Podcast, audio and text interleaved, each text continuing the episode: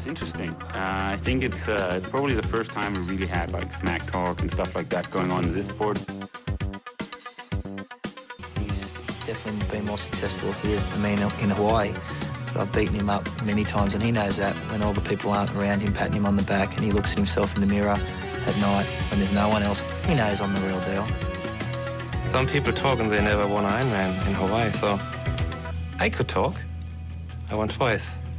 Velkommen til Trioraklet. Endnu en gang, så har jeg øh, Chris Fischer med på linjen. Vi fik rigtig god respons sidste gang, Chris, på vores øh, retro-udgave med øh, den danske Iron War, så nu prøver vi igen.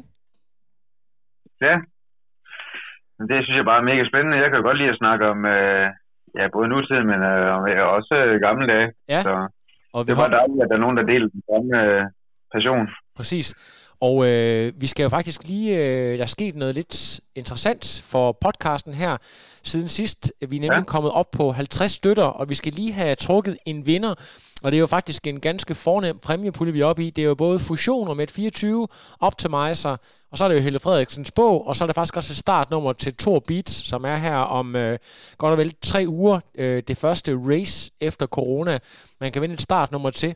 Så vi skal lige, øh, Chris, jeg har bedt dig om at, at trække ned i øh, den usynlige sok øh, et, ja. Et øh, random nummer. Så hvis du giver mig et nummer, Chris, så prøver jeg lige at læse vinderen op her på podcasten, og vinderen får selvfølgelig også øh, personlig besked efter udsendelsen her. Okay, jeg lukker lige øjnene, og så stikker jeg hænder ned i, øh, i min øh, fusionssok Ja, og ruder lidt rundt. Og ruder og ruder og ruder og ruder og hiver et, øh, hiver et lille fold op her. Der står, der står 59. okay. Jamen, øh, det er simpelthen... Øh, jeg ved ikke, om det er det rigtige navn, men i hvert fald på mailen her står der Snif Jeppesen. Øh, så jeg skal lige finde ud af, hvem personen bag, øh, bag den mailadresse er. Øh, Du får øh, direkte ja. Besked bagefter, men det er simpelthen øh, vinderen, og øh, det er jo ganske fornemt. Det foregår jo på den måde, at øh, hvis man donerer, lad os bare sige 5 kroner til podcasten, så får man et lod i puljen. Donerer man øh, 10 kroner, så får man to lod, og øh, 15 tre lod, og så fremdeles. Så der er jo større chance for at vinde, jo mere man, øh, man donerer. Og øh, vi skal jo have fuldt den her pulje op igen, så til næste udsendelse, så finder vi lige på noget godt. Jeg ved blandt andet, at øh, drengene nede i Carbex Minde øh, har øh, snakket om at smide et øh, startnummer i, og det, øh, det er jo bare lige begyndelsen, så bygger vi op til, til noget spændende igen. Men øh, nok snak om øh, tombola. Nu, skal vi, nu øh, gælder det triathlon, og øh, Chris, lad mig lige prøve at, at stille mit obligatoriske spørgsmål. Hvordan går det med din træning? Jeg, jeg hører, at øh, du er i øh, god form. Jamen, det synes jeg. Ja, tak fordi du spørger. Der er ikke så mange, ikke så mange, der spørger i øjeblikket. Øh, og det er ikke fordi, det gør så meget, men det er dejligt, at nogen, der, der gerne vil høre til mig. Øh, jeg bliver jo ældre og ældre, og, det kan jo godt være, at man går helt i glemmebogen. Men altså, jeg synes jo, øh, øh, den kære Jensen, han holder, øh, han holder kæden frem på mig, og det går overraskende godt. Jeg synes jo, at øh, der er forbedring hele tiden. Og, og det har jeg sagt før, men altså, der, der er virkelig mærkbar øh, effekt af, af træning allerede øh, efter fem måneder. Så, øh, så jeg nyder bare øh, at, at, at trucke videre her i, i, øh, ja, i den konkurrenceløse sæson. Jeg kan simpelthen ikke huske, om vi har talt om det før, om du har noget i kikkerten, noget, der kunne blive interessant øh, i udlandet eller herhjemme. Øh, hvad, hvad, er, der, er der noget øh, under opsejling? Nej, den er svær, jo, for jeg tror, at sidst vi snakkede sammen, der øh, var det stadig ikke muligt måske at køre øh, VM øh, Powerman i Viborg, og den er vist øh, definitivt skudt, øh, ja, skudt til, øh, til hjørne til næste år. Øh, og så har jeg det egentlig sådan, at øh, jeg holder... Øh, jeg holder mig sådan lidt åben over for, at der kunne ske noget. Øh, jeg synes jo, altså, øh, jeg synes jo egentlig, at, at træningen har vist, at jeg øh, er rimelig omstillelig ret hurtigt og i god form mestendels, så, så jeg vil egentlig, du godt, jeg vil egentlig synes, det er okay bare lige at sige øh, øh, fire uger før, at nu, nu prøver man bare, altså du godt for et mindst bare få kørt et eller andet, Ja. og være åben over for, at det egentlig kan gå godt. Så, så øh, alt, hvad jeg indtil videre har planlagt, det er i hvert fald, øh, det, øh, det, det sker ikke. Øhm, øh, og så vil jeg være åben over for, hvis der skulle ske noget i Europa, hvilket jeg efterhånden begynder at tvivle på. Ja. Øh, der er ikke ret mange, der kan komme med klare retningslinjer, og dem, der prøver at komme med klare retningslinjer, de bliver ved med at udskyde. Nu ved jeg, at Almere øh, for eksempel også har udskudt øh, deres øh, øh, final notice i forhold til, hvad der kommer til at ske med deres stævne, fordi at øh, regeringen og så videre dernede også, øh, du godt ikke har nogle klare retningslinjer for, øh, hvor mange der må komme, og, og hvilke betingelser det skal være for at afholde sådan et event der. Og det er jo klart, de kan jo ikke, de kan jo ikke, øh, de kan jo ikke bare åbne sådan en monster-event for 50 øh, professionelle, eller en enkelt age group, eller et eller andet. Så, så jeg tvivler rigtig, rigtig meget på, øh, at der sker noget i år overhovedet ja. øh, i bunden. Det er, det er i hvert fald med, med stor spænding, og jeg venter også selv på at høre fra, fra Hamburg, og jeg ved, at der er flere, der... Ja. Ja, altså folk sidder lidt, øh, lidt spændende, og man, man er vel efterhånden ikke overrasket, hvis det ikke bliver sådan noget, men øh, så har vi da haft det sjovt, mens vi trænede, kan man sige. Nej, men altså, det er ikke udlagt noget for mig. Altså, kan man sige, det eneste, jeg har gjort, det er, at, øh, at jeg så blev udfordret på, på, på, på mit... Øh, så jeg faktisk rent faktisk øh, for første gang i, i 14 år, 15 år, skulle ud i at arbejde normalt øh, fra 7 til 4, og det synes jeg er sådan lidt angstprovokerende. Og jeg er jo egentlig, øh, ja, Altså, det kommer jeg til at slås med det næste års tid, for det er til at gå op, men uh, må ikke det lykkes. Ja, du, du uh, skiftede øh, job, kan man sige, under, under krisen her. Der er jo noget forskelligt, når man, når man arbejder med den her, hvad kan man sige, uh, de her svageste i samfundet, som du har gjort i mange år. Kan du uh, løfte ja. lidt af sløret for, hvad, hvad du uh, arbejder med nu? Ikke fordi det skal være nogen stor hemmelighed, men uh, det kan være, du Nå, ja, det, det, kan jeg godt. Altså, jeg, jeg var faktisk så heldig. Jeg gik ind og var, var arbejdsløs og nød det, og synes, det var rigtig fedt at træne som bjørn. Øh, man var også godt klar over, at den, det havde en udløbsdato, fordi at, som sagt, så er der jo nogle måneder, der skal mættes hjemme, og, og en husleje, der skal betales. Det, det, det blev ikke ved med at gå. Øhm, men jeg havde tre måneders opsigelse, så jeg kunne gå hjem. Øhm, og så kom det ud af det blå, min gamle arbejdsgiver, for dengang jeg var lærer som tømmer, min gamle mester, øh, spurgte mig, om jeg kunne tænke mig et stykke arbejde. Og så var jeg, øh, og hvad der skulle til, og, og hvad jeg ville have, og så videre. Øhm, og kort fortalt, så, øhm, så fik jeg det næste bedste. Jeg får jo, jeg har fået mig et arbejde, hvor jeg kan betale øh, regningerne, og så øh, øh, har jeg fået lov til at være ret fleksibel i forhold til afstiden, så jeg har øh, for eksempel øh, to lange dage på en uge, og så tre kort, og så har jeg fri hver weekend. Ja. Så, jeg, kom, jeg kommer simpelthen til at tænke øh, lidt på de øh, nattergale, hvor de øh, siger, han er tømmersvend, han har det godt, han sover hver nat, ja. for han arbejder hårdt. Ja, det er også en god sang. Det er ja. løgn. Ja, det er godt, men øh, ja. det minder jo lidt om øh, altså, den periode, vi skal til at snakke om nu. Jeg ved ikke, om det måske er lige... Jo, det er faktisk lige omkring det her, hvor Mads Vitrup jo også øh, var tømmer i fritiden, men lavede ganske habile resultater. Ja, ja, men prøv at nu har jeg... Altså, jeg, jeg har jo siddet her mange gange fra en tilbage, uden vi skal øh, gøre det til en lang snak om mig, men, men øh, som du også har hørt før, du godt, jeg har jo haft mange snakker om det der med at være fuldtidsprofessionel, øh, også når man kommer ind til sport, som jeg har gjort, og som så mange andre øh, på mit øh, niveau har gjort, øh, så, så det er ikke altid en øh, gave at blive fuldtidsprofessionel, fordi så har du kun én ting at måle og veje dig på. Jeg er selvfølgelig så heldig, at jeg har børn og sådan noget der, men, men øh, så, så, så jeg har noget andet at, at forholde mig til, men, men jeg tror, at man kan gøre rigtig mange ting i hverdagen, og det er nu, det er nogle Martins, øh, det er også bevis på, og også så mange andre e rundt omkring i landet, bevis på, at, at man kan gøre så mange ting i sin hverdag, øhm, som optimerer det og køre stærkt før man begynder at overveje at holde helt fri for, for arbejde og så videre. Ja. Og jeg synes, at der ligger en afslappning i at vide, at man har en fast indkomst, øh, som ikke lige pludselig sidder og er tvunget til at skal køre race, fordi man skal tjene penge, og ikke fordi man synes, det er fedt. Ja. Øhm, så, ja. Så, så jeg vil sige, at 7 til 16 mandag og fredag, og så har jeg 7 til 12 øh, tirsdag, onsdag, torsdag, og så fri weekend. Det, det, det er okay. Det, det er gode forhold. Jeg er ikke for trænet. Ja, det synes jeg, det er. God træningsmængde.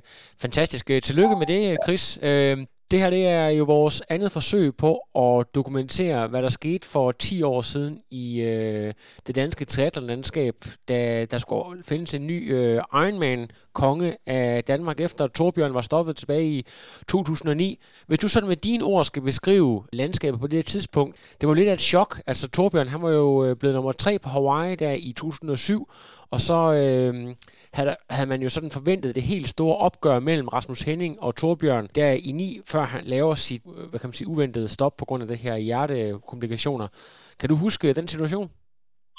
Nej, det er meget vagt, at sige. Jeg synes, det, jeg synes, det var, altså, udefra set var det mere gnidningsfri overgang, end det nok var for de implicerede, altså specielt Torbjørn, som, som, fik øh, hjerteproblemer.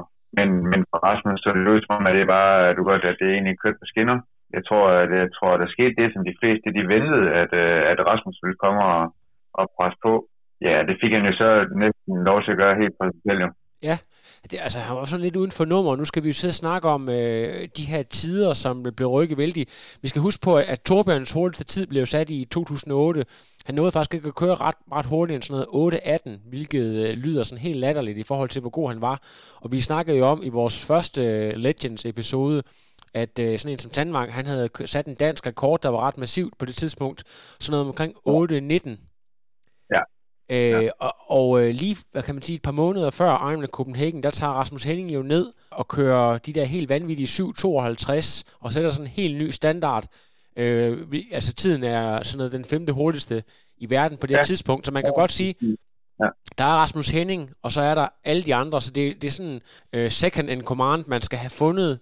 Og der er nogle interessante karakterer, og det er jo nok det er jo dem, vi sådan primært skal fokusere på nu her.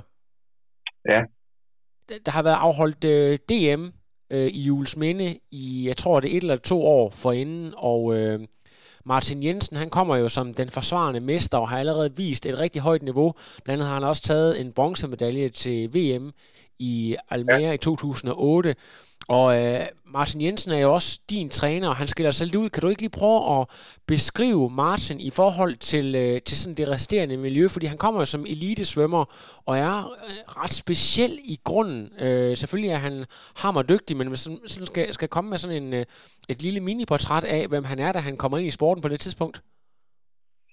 Jamen, jeg tror ikke, han er så meget anderledes ud af til, end han er nu. Altså, for folk, der ikke lige kender Martin, så er han jo, så er han, kan han måske være svær at greje, fordi han, øh, han er øh, øh, umiddelbart indadvendt, vil jeg sige, øh, og måske tolkisk, øh, altså på mange måder de fleste danskere vil jo tolke folk, der er indadvendt eller generet som arrogante. Og det tror jeg hurtigt, at når man er i en sport som triathlon, hvor der er mange egoer, så går han nok hurtigt for den paraply på. Det tænker jeg så blandt sammen med, at han er god, ikke? Ja. Øh, og kommer og sted egentlig øh, med et, øh, et svøm og cykelniveau, som, jamen jo, som, som jo bare overgår de fleste. Altså, øh, det, det er jo, øh, jeg tror ikke, vi havde set nogen cykle så godt som, som Martin, som hurtigt viser et, et, hurtigt, et højt niveau også internationalt. Altså, øh, jeg kan ikke huske, om det er EM eller VM lang, hvor han jo som, jamen, jeg tror, han kører sådan noget 43 eller 43,5, 44 i snit, og det, det er der jo ikke, altså det, ja, det er jo helt uhørt på den tid.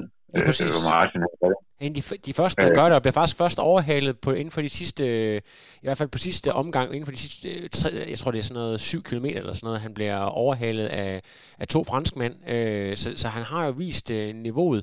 Ja, allerede dengang han jo op mod sådan nogle, jeg, jeg tror uden at, øh, men nogle af de kortdistanceatleter, som kommer fra øh, nogle, af, nogle fra USA, og nogle af de, de store øh, hurtige kortdistanceatleter, som, som er sprunget over på lange distance, dem, dem bider han jo skære med øh, nærmest, øh, altså, ikke med det samme, men, men ret hurtigt, ikke? Fordi han netop har det der høje, høje øh, cykelniveau og Hvordan kan, så, øh, på, på, men på hvilken måde? Altså, der en ting det er, at man er god og så videre. Det plejer jo egentlig at sådan afføde respekt.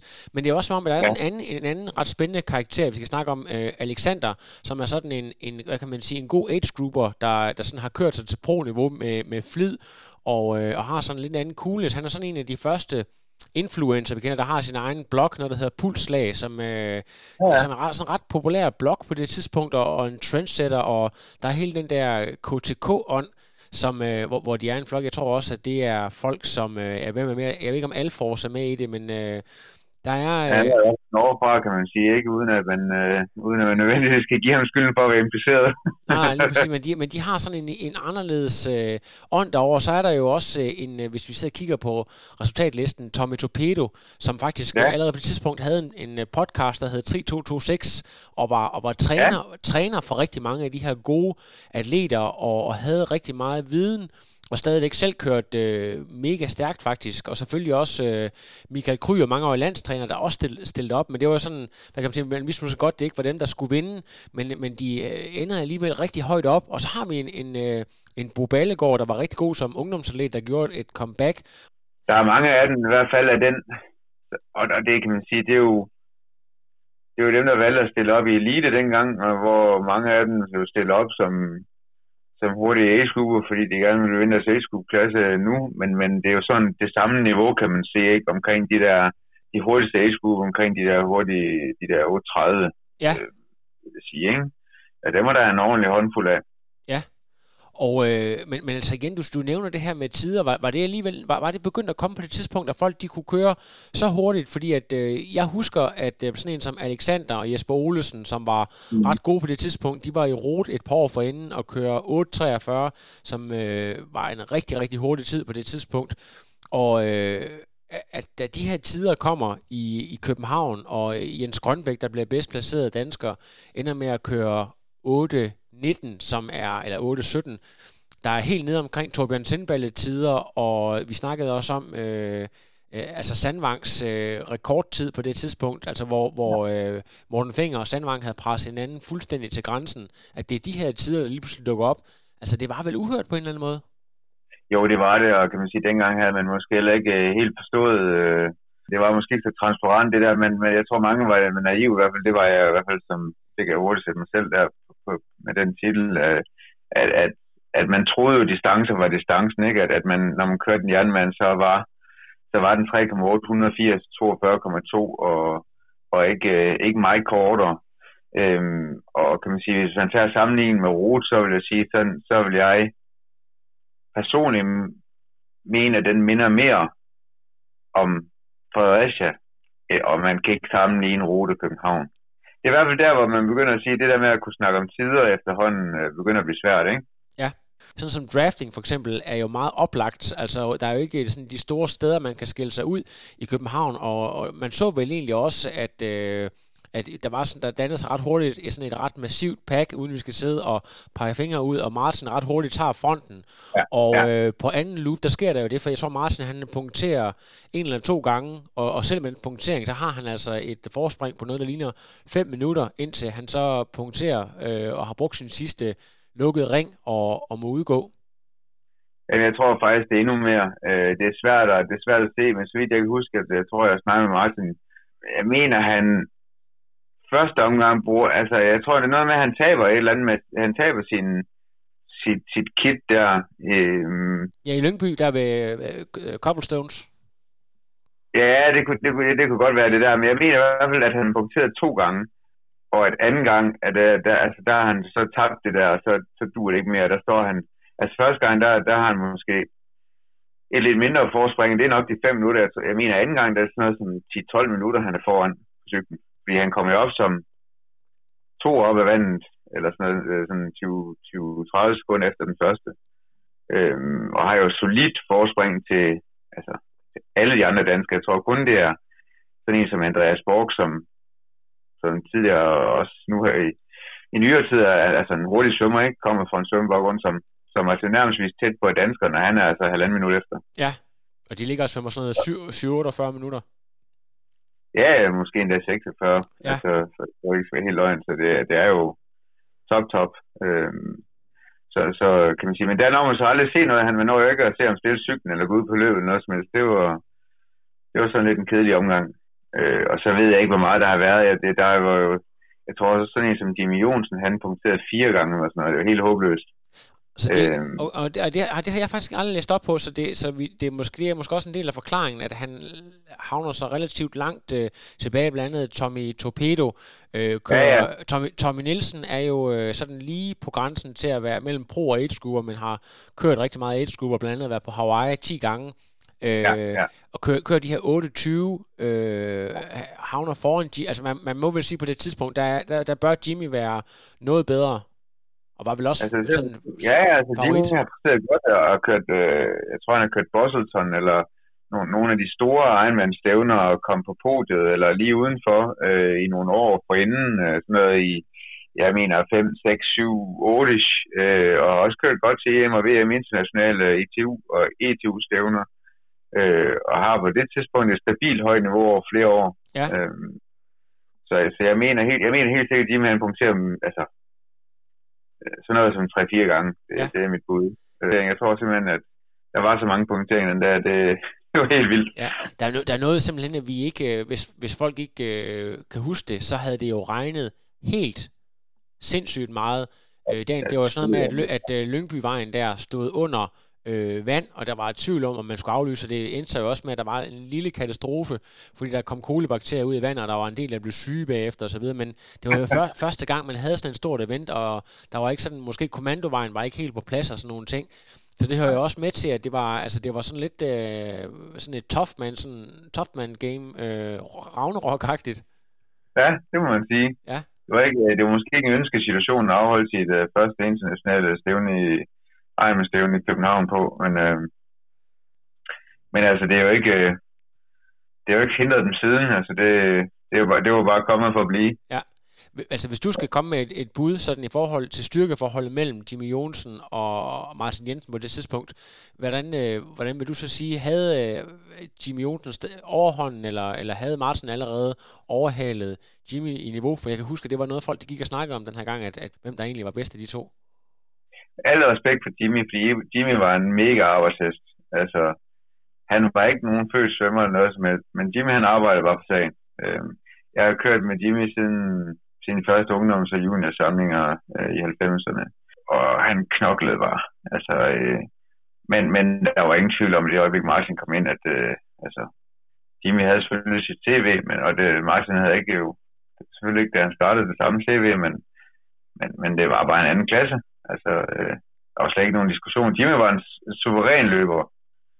Øh, men han er jo nok sådan, altså han er nok prototypen på den der, Lukat, den type, ligesom, ligesom vi snakker om sidste gang, sådan Morten Finger-type. Og dem er der mange af, og nu viser de øh, mange af dem som, som ace dygtige ace eller neoproer, eller Lukat, øh, ja, at de ligger lige der på grænsen. Via flid, via flid og, og dedikation kan komme til at køre rigtig, rigtig stærk, og så er der bare de dem, der er født med en lille smule mere, øh, jamen, måske fysiologisk eller et eller andet øh, medfødt gave, eller som måske har haft den gave og vi kan sige svømmebassin som en treårig, ja. øh, eller eller hvad nu det er, ikke? Ja. Som, hvor, hvor det er bare, at der er nogle ting, man ikke kan indhente, men, men man kan komme rigtig tæt på, ikke? Ja. Øh, sådan type var Jimmy, og, og Jimmy, øh, altså jeg vil sige, Jimmy han nåede jo også at køre mod en rigtig, altså rigtig dygtige triatleter, og var rigtig god. Ja, jeg tror, han var, han var på podiet i hvert fald i, øh, i Busselton, hvor han jo også senere immigrerede og, og stadigvæk bor i Australien, ja. og øh, også øh, i Mexico over i Cozumel har han også øh, været på podiet øh, et par år, og, ja. og også faktisk, øh, jeg tror den halve i Barcelona, eller også så var det nede i... Øh, øh den anden, der ligger et andet øh, nede i det område, der er de der stævner, der var ret store der omkring 2007-2008, som han også... Øh, ja, vandt. det er hvad det der Victoria Gasté, eller hvad nu det hedder. Øh, Ja, lige præcis. Og det, ja. Så han har et, et, et ganske ud, eller har og havde et rigtig flot øh, CV, men øh, der er nok ikke nogen tvivl om, at øh, i forhold til rent talent, så var Martin et stykke foran. Jeg har, jeg har et, sådan en yderligere kommentar, fordi det, der sker, ja. da, da Martin punkterer, der, der prøver han jo så på at fikse det og så videre, og, og Martin skriver, i, jeg tror, han har, havde også en blog på et tidspunkt, hvor man kunne læse, ja. at han bryder sammen, og det var sådan noget, som, øh, altså husker, han måske blev hånet en lille smule for det, det der med, at, at, at man som øh, triatlet øh, viser følelser og, og øh, hvad kan man sige, bryder sammen over, at ens arbejdsindsats, måske var der nogen, der synes, at øh, den her øh, arrogante person havde fortjent at, at se, at øh, en sejr ikke var taget for givet, fordi at man mente, at han måske havde ja, sagt mellem linjerne, da han var urørlig og så videre. Fornemmer du også, at det var noget, der ligesom var, der var nogen, der synes, at øh, det, var, det, var, det var godt, at han ikke øh, bare fik tingene foræret? Og den del kan jeg simpelthen ikke huske, Lasse. Altså, jeg, jeg tror jo, alle har haft det sådan lidt, øh, det man ikke kan forstå, du ved godt, øh, det har man, øh, øh, altså nogen er nysgerrige, nogen, øh, du godt, altså der er forskellige måder at, at gribe det an på, og jeg tror bare, at Martin var sådan en, man ikke lige kunne forstå, og så kom han jo ind fra højre lige pludselig. Det, det, var, der er bare masser af ego, der ikke lige kan tåle, at der er nogen, der kommer og, og tager, altså, og sådan er det bare i sport ja. jo. Og jeg kan ikke huske, hvad han har sagt eller skrevet eller sådan noget der.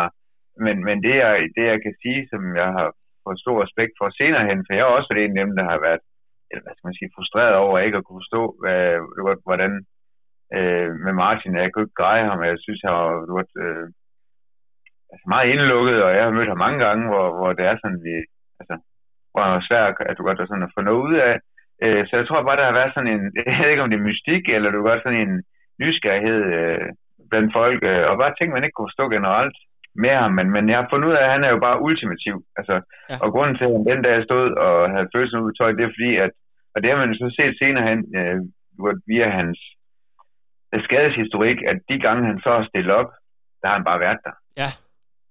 Så han er jo sådan en, der, du godt, der, der selvom han kun kører stævn hver anden år, så den, gang, den ene gang, han kører det stævn, der er han bare klar. Ja. Øh, og du det, det, er altså, det er altså ganske få mennesker, der kan det. Ja. Både det interne pres, og det pres, der er opbygget, fordi du hvis ikke man hele tiden er på sociale medier, eller pleaser sin sponsor, og det gør man jo nok ikke så meget på den måde, nu, når man når man er indadvendt, eller hvad man skal sige, holder sig mere for sig selv, som Martin har gjort, så, så bliver der lige så stille bygget et stort pres og forventningspres op, både for sig selv og, og også for andre, og når man så ved, at man har evnerne, ikke? Øh, og det, det må jeg sige, det er en af de ting, der måske imponerer mig allermest, det er, at, at det jeg også har set her, øh, da han forberedte sig mod VM på Fyn, hvordan han altså, rejser sig til lejligheden, ikke? Altså, Ja, og, og gør rigtig meget for ligesom at, at komme sig over. Der havde han jo måske næsten været ude i tre år på det tidspunkt. Ja, det tror jeg er noget at sige. I hvert fald siden 16. Ja. Jeg tror, han kørte i Bilund, hvis ikke Jo, det tror jeg, det var Bilund, øh, øh, dengang de havde den halve, hvor Dirk Bogel også kørte. Øh, så vidt jeg husker. Altså selvom man øh, så atleter de generelt er sådan dedikerede folk, og man træner hårdt og forbereder sig, vil du så alligevel mene, at, at Martin med sådan hans ingeniørbaggrund og, og sådan nørdet tilgang, han alligevel var et step over de andre i forhold til sådan en grundig forberedelse og, og være detaljeorienteret og sådan nogle ting? Jamen, jeg ved ikke, om det er hans uddannelse. Nu, nu har jeg jo så lært ham at kende sådan, ikke, ikke, jeg vil ikke sige, altså du godt, så jeg kender ham øh, på nogle måder helt ind til kernen, men, men har forstået, du godt nogle virkemidler, og det er simpelthen fordi, at, at han er ultimativ. Altså han, han gør ikke noget halvt, så vil han hellere lade være.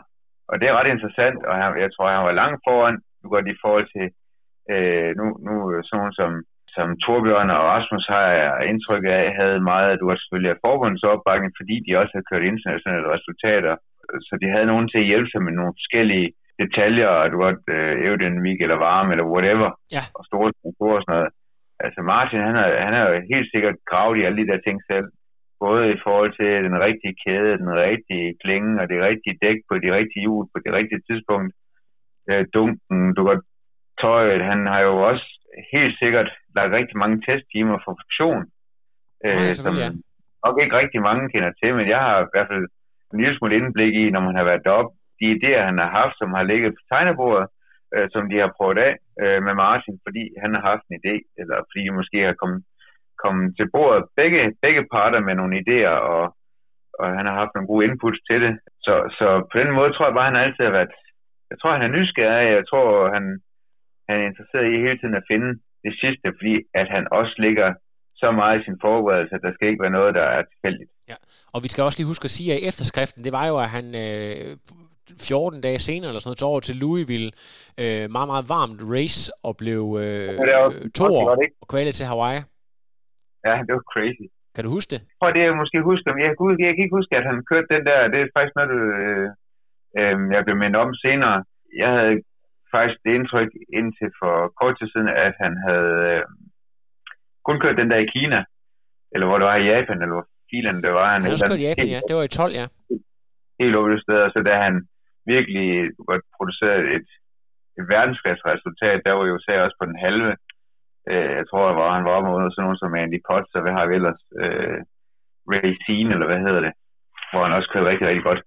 Øh, men det er jo faktisk fordi, at øh, jeg sad lige og lyttede til podcasten, du havde, du havde lavet med ham, at, øh, at jeg blev opmærksom på, at han havde kørt den i Kentucky, og det var den måde, han kom til at veje på. Ja, så det var inden for faktisk øh, sådan noget 6-7 uger, der kører han ja. øh, næst, eller kører han en god chunk af Ironman, eller det var så Challenge på et tidspunkt, Copenhagen, så er han over til Louisville over i 40-50 grader, og bliver to år derovre, og så tager han til Hawaii og bliver sådan noget nummer 18, og jeg mener, at det er sådan noget med, at han, han sejler rimelig meget tilbage på maratonløbet. Jeg tror, han har siden fortalt, at han prøvede på at finde på undskyldninger for at gå ind på sit hotel, hver eneste gang han kom forbi, når man løb ud der af, af lige drive. Øh, men, øh, ja, han løb jo faktisk okay. Jamen, jeg tror, han er sådan noget 57, eller 257, som er okay i forhold til sådan en, en stor øh, type som ham. Ja, ja, man kan sige, at øh, det, som der helt, helt, helt sikkert har været en kamp for ham, som jeg tror, hvis man skulle sammenligne med noget, jo også sådan, i forhold til, nu er det så ikke på samme måde, Daniel Bæk og havde sit øh, i år, men Martin, jeg tror, at han er 8-35 eller sådan noget. Ja. Øhm, hvilket jo første gang for en stor gut er er rigtig, rigtig fint. Og så plus, at han helt sikkert har været forventet med at kunne præstere meget, meget bedre på cyklen. Komme op i stedet af vandet, hvor det er, at der var nok mennesker. ja. Og øh, hvor man finder ud af, hvad for en øh, helt anderledes forestiller mig, uden at jeg ved noget om det, men, men uh, der er en anden dynamik, end det man er vant til, ikke? Ja. Men det er jo lidt samme historie med, med Torbjørn Sindballe, at skæbnen ville bare, jeg tror aldrig, at Martin kom til at køre hurtigere end hans tid på Hawaii, og så primært også fordi han valgte nogle ret hårde race at køre, blandt andet den der over i Japan, som var ekstremt kopieret, men, øh, men altså det var selvfølgelig en mand, der, der hvis han skulle køre, øh, altså han, han ville jo formentlig også, altså hvis øh, den der punktering ikke havde været i Challenge Copenhagen, så kunne han have, have brugt 8 timer i første hug. Det er der måske ikke så meget tvivl om i virkeligheden. Nej, for jeg tror, den blev vundet i 807. Ja, øh, øh, jeg tror, at det Keegan Williams, der vinder den. Ja. Hvad tænker du egentlig om, hvis vi sådan lige skal snakke, vi, vi skal lige også, også snakke øh, danskerne færdige, men når man sådan kigger over, det er sådan nogen som øh, øh, Rebecca Keat og Belinda Granger, der var sådan ret ja. etableret navn på det tidspunkt. Ja, altså Bel- ja. Belinda Granger, der havde, jeg ved ikke hvor mange gange hun har vundet nede i Rot og så videre, øh, der, der, der, der, der, der sådan allerede fra, fra race start af kommer, det er jo klart, at det er nok ikke lige dem, der satte sig på Hawaii. Sådan var det i hvert fald ikke de første år. De kom der igennem, men alligevel etableret navne, at man sådan fra start af kan hive så store navne med. Ja. jeg har virkelig ingen anelse om, hvordan de går. Jeg tror, sådan nogle store stævner der, det, øh, ja, det er jo tit lukket øh, og en hurtig rute, eller hvad de har været ude og, og love den, tænker jeg. Det må være sådan noget. Øh, og så har de jo haft nogle kontakter. Ja, det er jo Altså, netværk. på det tidspunkt- tidspunkt har Rasmus Henning jo, øh, og, og hvem der ellers, altså Torbjørn Sindvald jo kørt stærkt, ikke? Og, og gode danskere, øh, sådan internationalt set også, og, og kan man sige, det kan være, at ja, jeg ved ikke, hvordan, hvilken, hvilke, hvilke veje der kom øh, rygter om, at det, at det stævne var der, men, men det var, altså i hvert fald på kvindesiden var det ret stor navn, kan man sige. Ja, og øh, jeg mener, at Thomas Veje og nogle af de andre, der var med til at lave det til at starte med, de øh, havde allerede været i gang. I hvert fald et eller to år i forvejen at været nede blandt andet Rot og lave noget kampagne dernede, så det kan godt være, at det var, jeg ved også, at Belinda Granger er jo også øh, ambassadør for Challenge i dag, så det kan godt Ja, være, altså- at det har noget med det at gøre. Ja, så fordi de, de gange, at øh, nu har jeg en, en del gange, øh, jeg har kørt rigtig mange af de der challenge-stævner også, øh, snakker jo en hel del med CB Suplik, der øh, CEO, og, øh, og også hørt historier om, om diverse i forhold til øh, specielt Challenge Copenhagen, og, og alt det. Rører der også var dengang, de lavede om til Ironman, men, men jeg er helt sikker på, at, at, at på det tidspunkt, der har der er de, øh, Jamen, der er de jo selvfølgelig haft følgeordene ude for at få nogle af de at køre rundt omkring, der stævner det helt sikkert. Og kunne, kunne lave noget, et brand på det. Øhm, Vi skal også lige, øh, altså Jens Grønbæk, skal vi også lige ja. snakke lidt om, for han bliver jo træer, og øh, altså jeg må bare indrømme, at øh, før det stævne, der var han ikke en, jeg vidste ret meget om, men jeg kan forstå på det hele, at han er sådan en, øh, også en af de her ungdomsatleter, der har haft en lovende øh, karriere, og øh, så har været rigtig meget skadet, og så egentlig kommer ind som, altså, jeg, jeg ved også, at han efterfølgende har gjort det godt på Hawaii, og egentlig gået tilbage til at køre øh, age grouper, du ved, sådan, der ligger lige der midt imellem det, ene eller det andet. Men, øh, men altså, da du så det resultat, der må du vel også være overrasket, fordi han er vel en, som du sådan øh, vil sammenligne dig selv med øh, langt hen ad vejen. Ja, øh, og det, det er helt klart, og jeg tror, at det var en året efter, jeg mødte ham i Barcelona. Det var også sikker på, at det var 2011. Der stillede jeg også til start i København og punkterede også. Ja. øh, og nåede heller ikke længere end 70 km. Og øh, hvad det hedder, der stillede jeg så efterfølgende op i Barcelona, hvor jeg mener, at Jens Petersen Bakke også gjorde det rigtig, rigtig godt. Og der var der også, øh, jeg tror både faktisk Alexander, i hvert fald var der nede, og så, øh, så var Jens Grønbæk dernede, jeg mødte dem på, på, øh, på hotellet dernede. Ja, men det, det var da helt sikkert, du godt, at øh, jeg hele tiden, og, det er min tid hos Mogens, du godt øh, har haft, øh, haft i hovedet, at jeg kunne køre rigtig, rigtig stærkt. Så, så jeg mente jo også, at ham skulle jeg nok kunne slå. Ja. øh, og jeg synes, det var opløftende at se nogen køre så stærkt, for jeg havde drømt om at køre 30. Det var det, der ligesom var standarden dengang, at jeg startede der i, i syv, tror jeg det var, i Fredericia med at skulle køre lang øh, igen. At, eller igen, men, men at det, det var det, der blev målet der, at det helt store dengang, hvor jeg kørte 30 eller under. så var man jo en held. Så, så at den lige pludselig lå der, og man tænkte, at det kan jeg også. Det er jo en ny standard ja. på en eller anden måde. Ja, jamen, altså det, og det, det er jo, det, ja, det er jo bare, og der kan man sige, hvad det så er, øh, kommet af, om det er kommet af, at man havde en for kort rute, eller, eller hvad det så måtte være, eller... Jeg tror ikke, der er nogen tvivl om, at, øh, at i det første år, der var, der var øh, altså cykelruten, tror jeg, har været lige kort hvert år, altså sådan noget 177,2 eller 5 eller et eller andet. Men jeg tror ja. især løberuten var noget for kort. Jeg tror også, Alexander han løber sådan noget øh, 2.42. Ikke fordi han ikke er en dygtig løber, men, øh, men det, det virker Ej. sådan bare lige, lige lidt, lidt for hurtigt i forhold til, hvad kan man sige, internationalt. Det kunne han heller ikke løbe, og det kunne han heller ikke løbe, og det ved jeg også. Og nu har jeg også kørt som en øh, mod en som, som øh, Mads Vitrup, som også senere han lavede, jeg tror han blev tre eller sådan noget, eller to, øh, på grund af et helt uhyggeligt afsluttende løb. Ja, øh, 32 han, ja, al respekt for hans løbeevner, fordi at, øh, han, han var virkelig dygtig til at løbe. Men, men altså, øh, på den måde, han trænede på og arbejdede på, der var det, altså, det var, det var virkelig, virkelig hurtigt, og det, det var der jo ikke andre, der gjorde øh, internationalt. Hverken, altså, altså Rasmus Henning løb ikke så hurtigt ned i Rodeo, for eksempel. Nej. Så altså, det, der begyndte det måske at lukke lidt af hurtigt. Altså, Hva, og hvad tænker ruter. du om det, sådan noget med, at øh, altså jeg ved, at du har, sådan, har nogle ret klare holdninger til det der med ru, altså fairness og, og ting, altså begynder GPS-ure var jo sådan øh, også opfundet dengang, men, øh, men altså hvad, hvad tænker ja, ja. du om det generelt?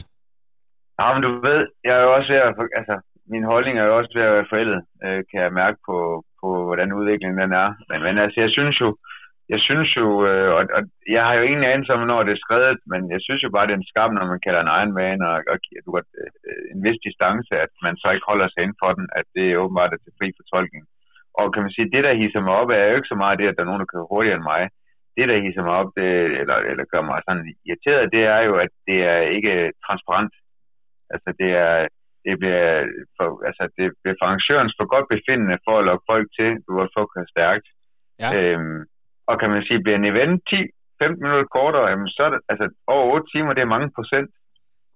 Og det kan jo være, hvis der var nogen, der havde, lad os sige, der havde haft 10-15 minutter mere til at gøre noget, at de kunne have gjort noget, eller godt, øh, hvis det nu er løbet, de er gode på, eller det er cyklen, de er gode på, at man ikke, jeg synes jo ikke, øh, og så kan man, godt, så kan man jo ikke bruge, jeg synes ikke rigtig, man kan bruge sådan noget, så kan man ikke kalde en Ironman, så kan man bare kalde en lang triathlon. Ja. Altså, jeg synes, der er et eller andet, godt, der er et eller andet ærefuldt i, også med maraton, og der er sgu ikke nogen, der løber 5.000, jeg tror også, jeg har kommenteret på det før, der løber 100 meter løb på banen og slår verdensrekord, og så har den kun været 90 meter, for eksempel, eller, eller 5.000 meter, eller, eller lad os sige 1.500 meter i bassin.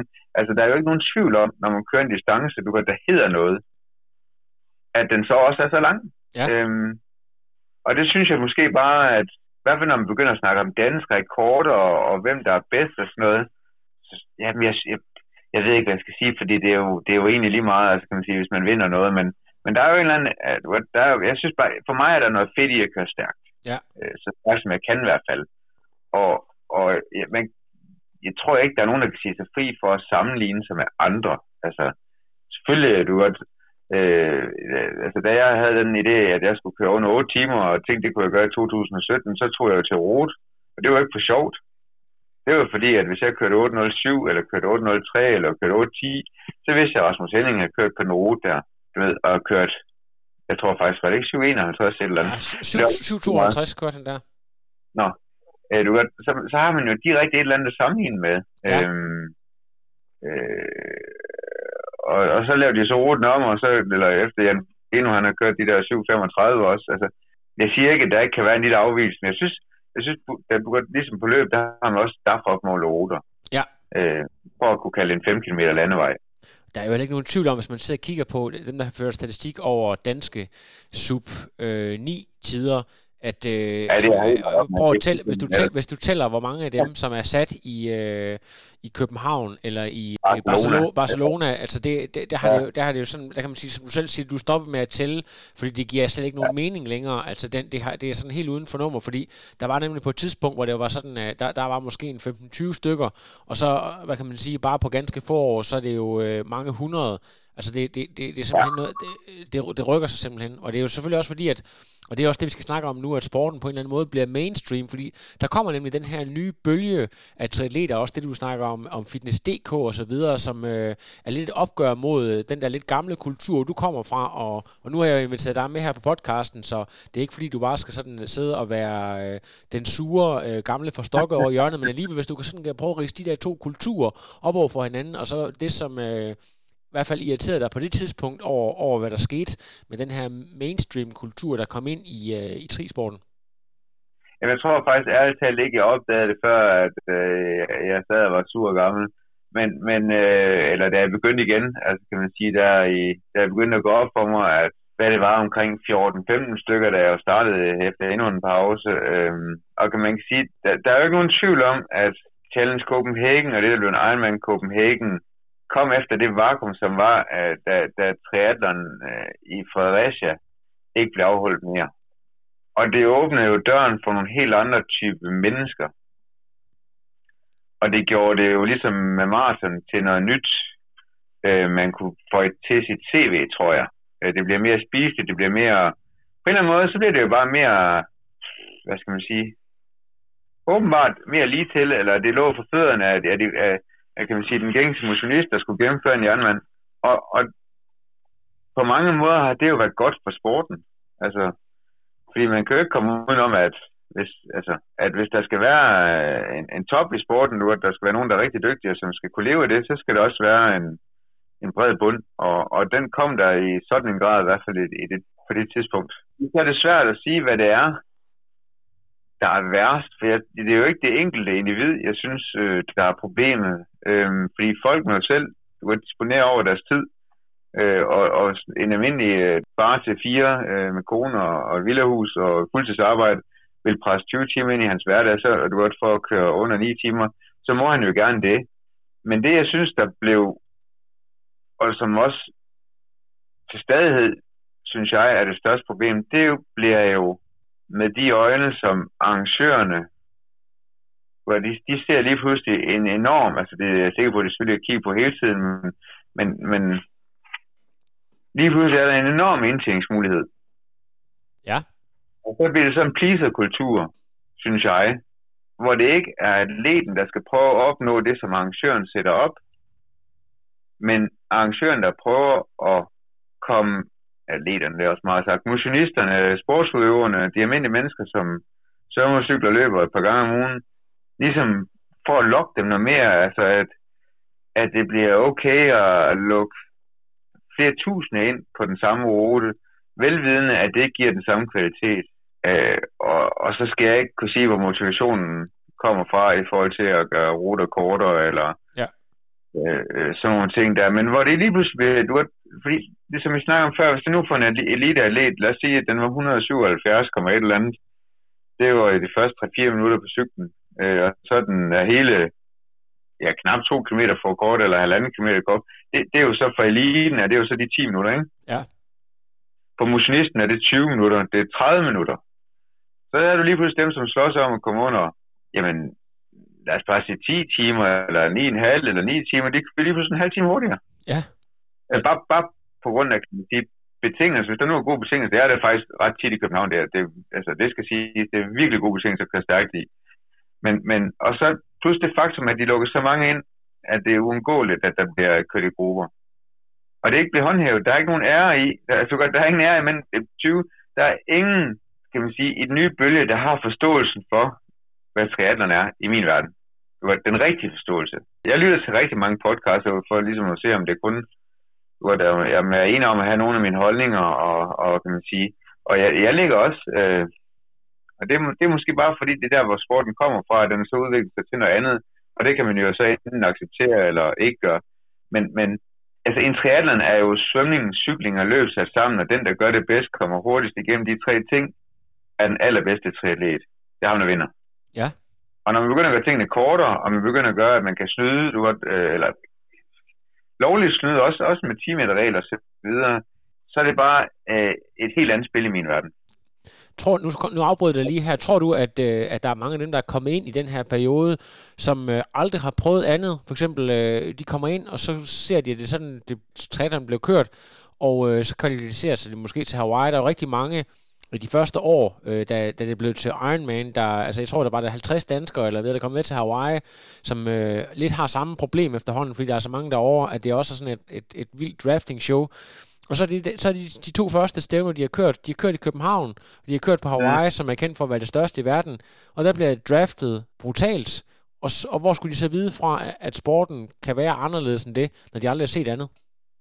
Ja, og så kan man sige, det, det er det oplevelsesrigt. Sporten er til for dem. Du godt, så du og det er jo det, arrangøren der er ved, ved at være lempelig omkring regler, ved at egentlig at være ret ligeglad med distancen, og ikke have noget, noget kodex omkring, okay, vi prøver det sådan set at gøre så meget, som jeg kan, for at komme helt tæt på de originale, altså, historisk set, du godt, hvorfor det hedder en egen mand, ikke? Ja.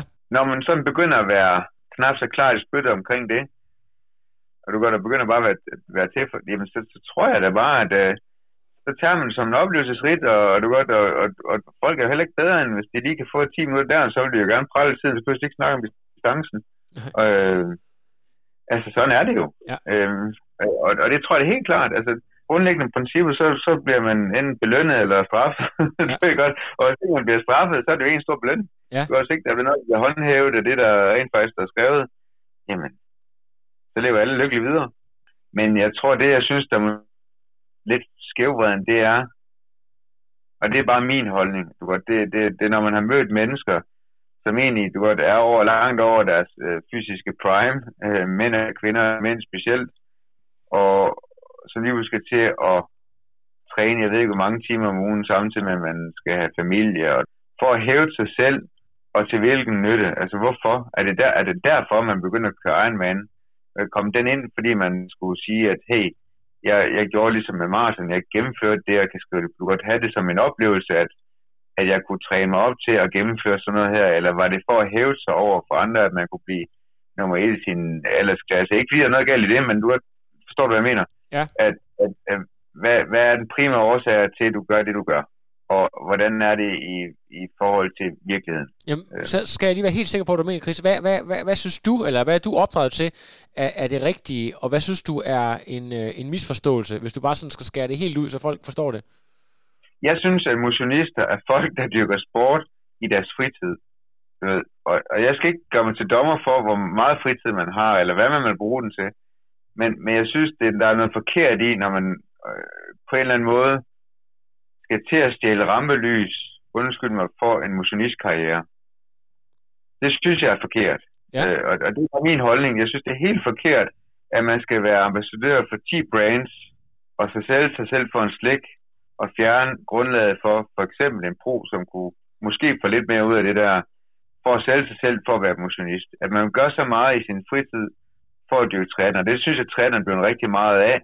Måske også mange andre sportsgrene. Nu er det bare træneren, jeg følger mest.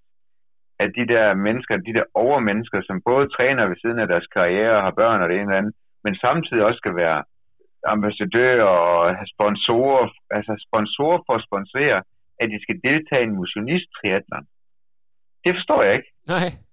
Men, øh... Så er det helt, helt uden for min rækkevidde. Det er der, hvor jeg vil tænke, okay, hvis man er der, så er man på vej til at stille op i elite. Så er det fordi, man har ambitioner om at skal være en af de aller, allerbedste. Så man, så man simpelthen øh, placeret, placeret sig selv forkert i forhold til sit ambitionsniveau? Jeg synes i hvert fald, at det er et forkert billede af, hvad det er at være motionist. Ja, men det er måske også noget, der, der har ændret sig. Det, det er måske så ikke over de sidste 10 år, men, men måske over de sidste 20 år i forhold til, hvad, hvad man kalder øh, age grouper og hvad man kalder øh, professionel. Altså jeg synes, der, i hvert fald, ja. jeg ser flere og flere, som for 10 år siden ville have kørt som age grouper og, og, og gået efter de her topplaceringer, som øh, langt hurtigere i dag skifter til pro, øh, som om der er kommet en, en anden respekt. Jeg vil som Jesper Ries for eksempel, var en af de første, der, der sådan ret hurtigt skiftede til pro, øh, selvom han måske ikke 100% havde niveauet, men er, er kommet øh, meget godt efter det. Øh, kan, føler du, det er en kulturændring, der også er kommet? Ja, heldigvis, men, men det, er jo ikke, det var der jo også før. Det, man skal bare skal forstå, det er, at nu, nu tænker folk, når man siger pro, fordi vi begynder at sige alting på engelsk herhjemme også, så tror man, at man er professionel.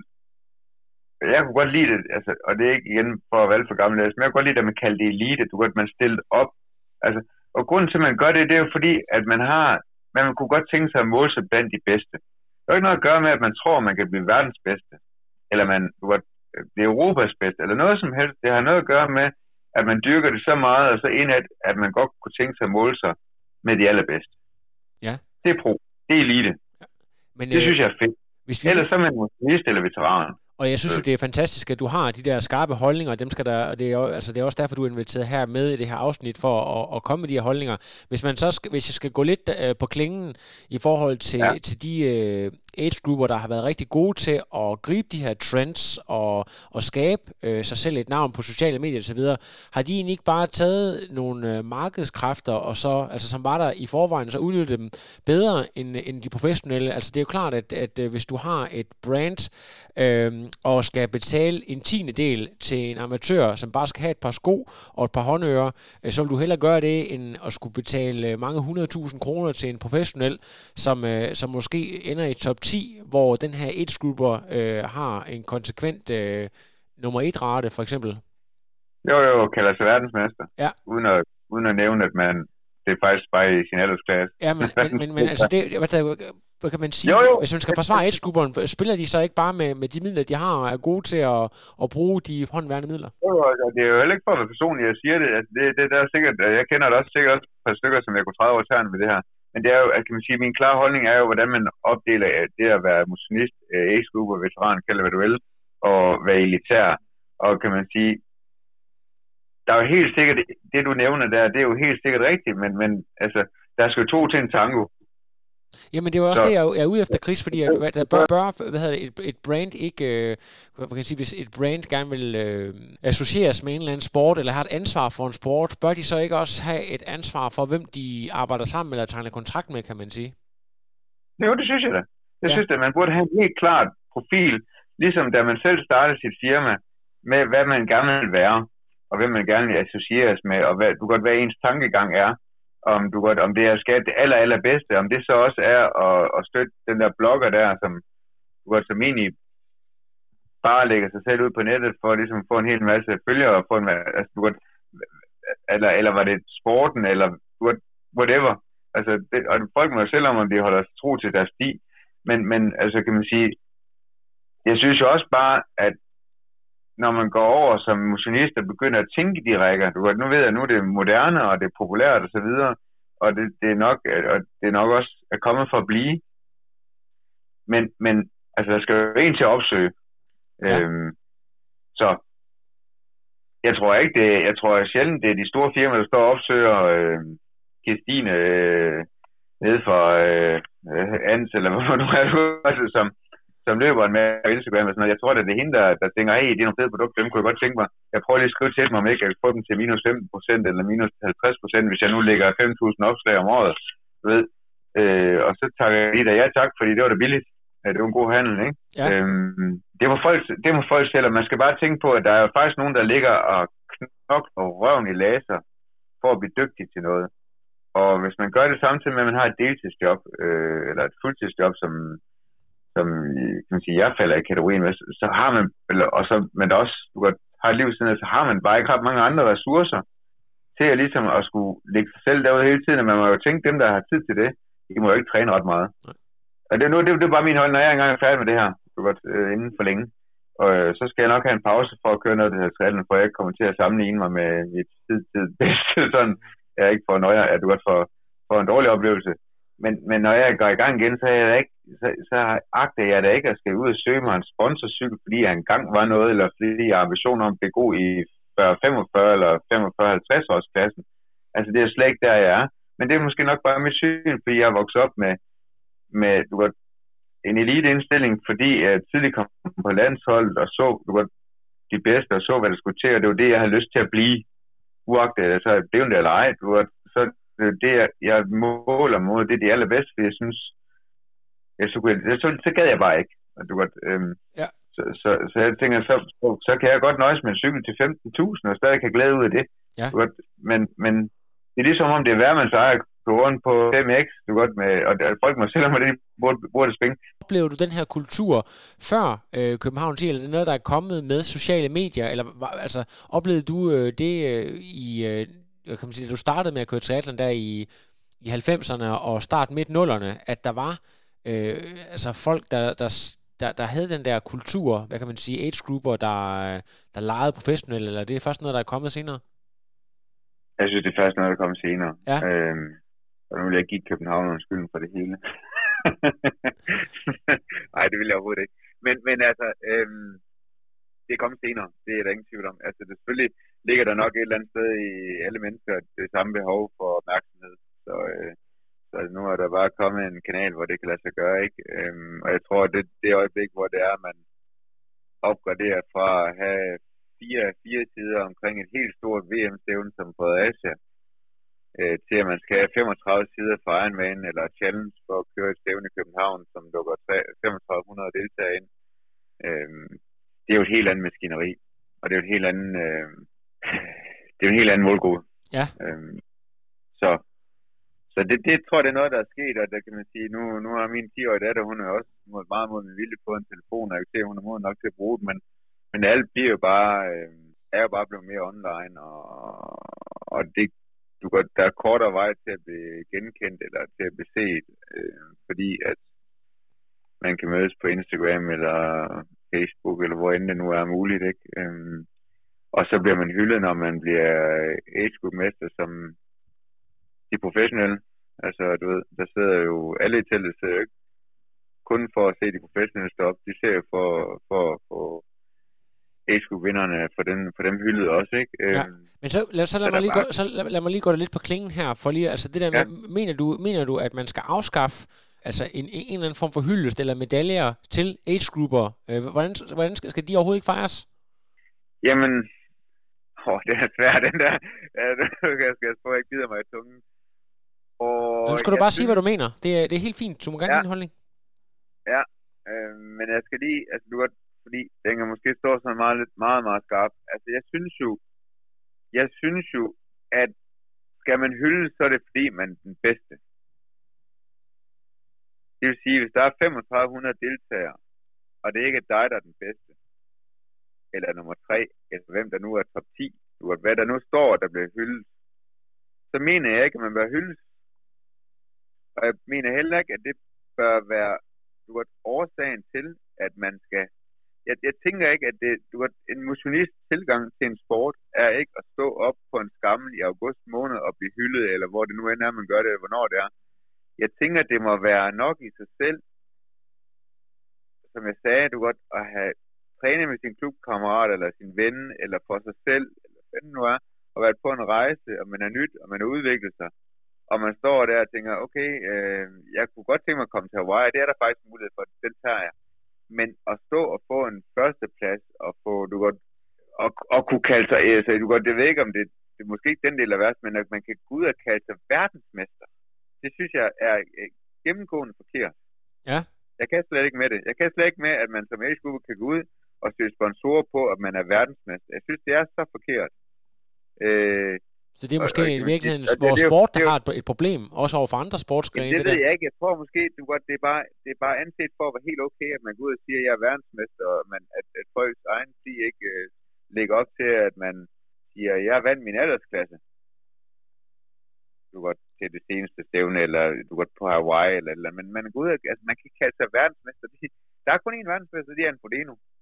Jo, øh, og så Gustav Idén, eller hvor der nu er nogle officielle, øh, du godt, øh, race, hvor det er, eller, hvor det er et verdensmesterskab. Ja. Altså, det, der er jo ikke, der er, dem er der jo ikke 10 Nej. af på herre- og damesiden. Men, men øh, for, altså nu kommer der jo også nogle stævner, sådan som det er bygget op nu, hvor du faktisk kan vinde en Ironman som, øh, som amatør, fordi at det er age group only. Altså det der med, at man kan kalde sig selv for Ironman-vinder, selvom at man er motionist.